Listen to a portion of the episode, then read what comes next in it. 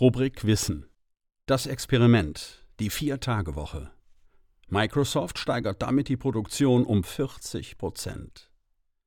Verkürzung der regulären Arbeitswoche auf vier Tage a sechs Stunden für ganz Finnland. Im Januar 2020 sorgte diese Meldung über die angebliche Forderung der gerade einen Monat vorher gewählten Premierministerin Finnlands Sanna Marin für Aufsehen. Doch kurz darauf wurde offiziell von der Regierung dementiert.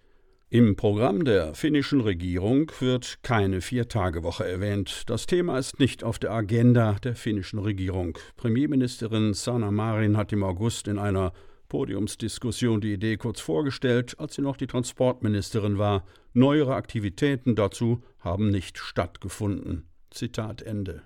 Trotzdem verbreitet sich die Idee gerade unter den Kopfarbeitern, untergräbt geradezu ketzerisch das Fundament der seit Ewigkeiten zementierten 40 Stunden, die gefälligst an fünf Arbeitstagen in der Woche abzuarbeiten sind. Welche Utopie hatte Marin im August 2019 als Szenario für die Zukunft in den Raum gestellt? Eine Vier-Tage-Arbeitswoche, ein Sechs-Stunden-Arbeitstag. Warum könnte das nicht der nächste Schritt sein? Sind acht Stunden die finale Wahrheit? Ich denke, die Menschen verdienen mehr Zeit mit ihren Familien, Hobbys, Leben. Das könnte der nächste Schritt für uns im Arbeitsleben sein, so Marin. Weshalb eine kurze Woche? Was ist also dran an dieser Zukunftsvision? Alles Wunschdenken fauler Arbeitnehmer? Mitnichten. Schon lange weisen Wissenschaftler darauf hin, dass in acht Stunden Anwesenheit am Arbeitsplatz nicht mehr Arbeit geschafft wird als in sechs, eher im Gegenteil. Nach sechs Stunden Arbeit ist das Gehirn erholungsbedürftig. Eine Stunde Mittagspause reicht nicht aus, um das Gehirn zu voller Leistungsfähigkeit zu regenerieren. Zusätzlich schlägt nach dem Mittagessen das Suppenkoma zu und erschwert konzentriertes Arbeiten. Ein Spaziergang hilft, ein Nickerchen noch mehr, aber letzteres ist im Büro eher schwer umzusetzen. Die Arbeit geht langsamer von der Hand, die Fehlerquote steigt. Fehler, die am nächsten Morgen erst wieder aufgefangen werden müssen. Das Gefühl, auf der Fahrt nach Hause nur noch nasse Watte im Kopf zu haben, ist wohl den meisten bekannt. Jetzt noch Energie aufbringen, den Körper den Sport zumuten, den er dringend braucht, um die Verspannungen der Computer-Geier-Fehlhaltung auszugleichen? Fehlanzeige. Oft reicht es gerade mal für Abendbrot, bevor der müde Körper in der warmen Umarmung des Sofas versackt. Jammernde Kinder, das dringende Einschreiben noch immer nicht zur Post gebracht, Hammerschläge auf das strapazierte Gemüt. Wie krank das macht, zeigen Statistiken zu Krankheitsfehltagen, Alkoholkonsum, Depression, Rückenleiden und Burnout. Eine Studie, die im Harvard Business Review veröffentlicht wurde, zeigt, wer von vornherein einen Sechs-Stunden-Tag vor sich hat, geht anders zur Sache, zieht sein Pensum zielstrebiger durch und ist in dieser Zeit konzentriert bei der Sache.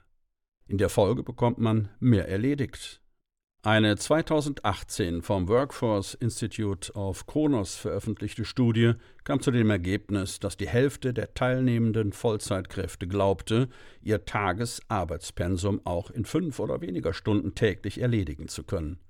Um es sportlich auszudrücken, für einen Marathon schlagen sie von Anfang an ein ökonomischeres Tempo an als für einen 5-Kilometer-Lauf, weil sie wissen, dass sie mit ihren Kräften haushalten müssen. Wer die Zeit hat, sich zu erholen, seine gesundheitlichen und sozialen Bedürfnisse zu befriedigen, kann mehr Leistung bringen. Wer nur an vier Tagen arbeitet, hat drei Tage, an denen er ausschlafen kann.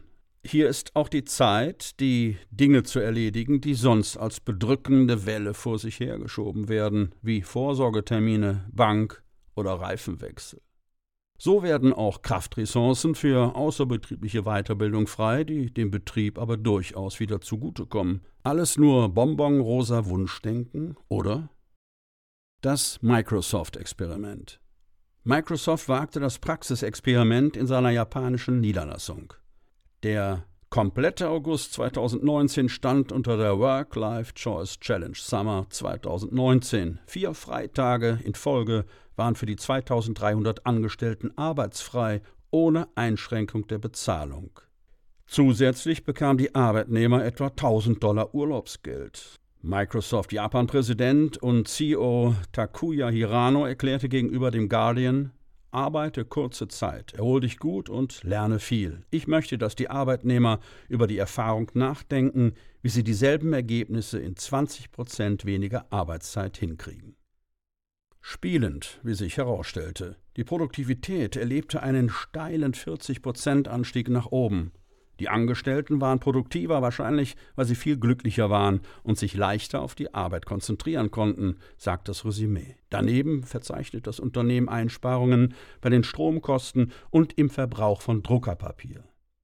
Noch ist nicht geklärt, ob und wann Microsoft die Arbeitszeiten als Standard umsetzen wird.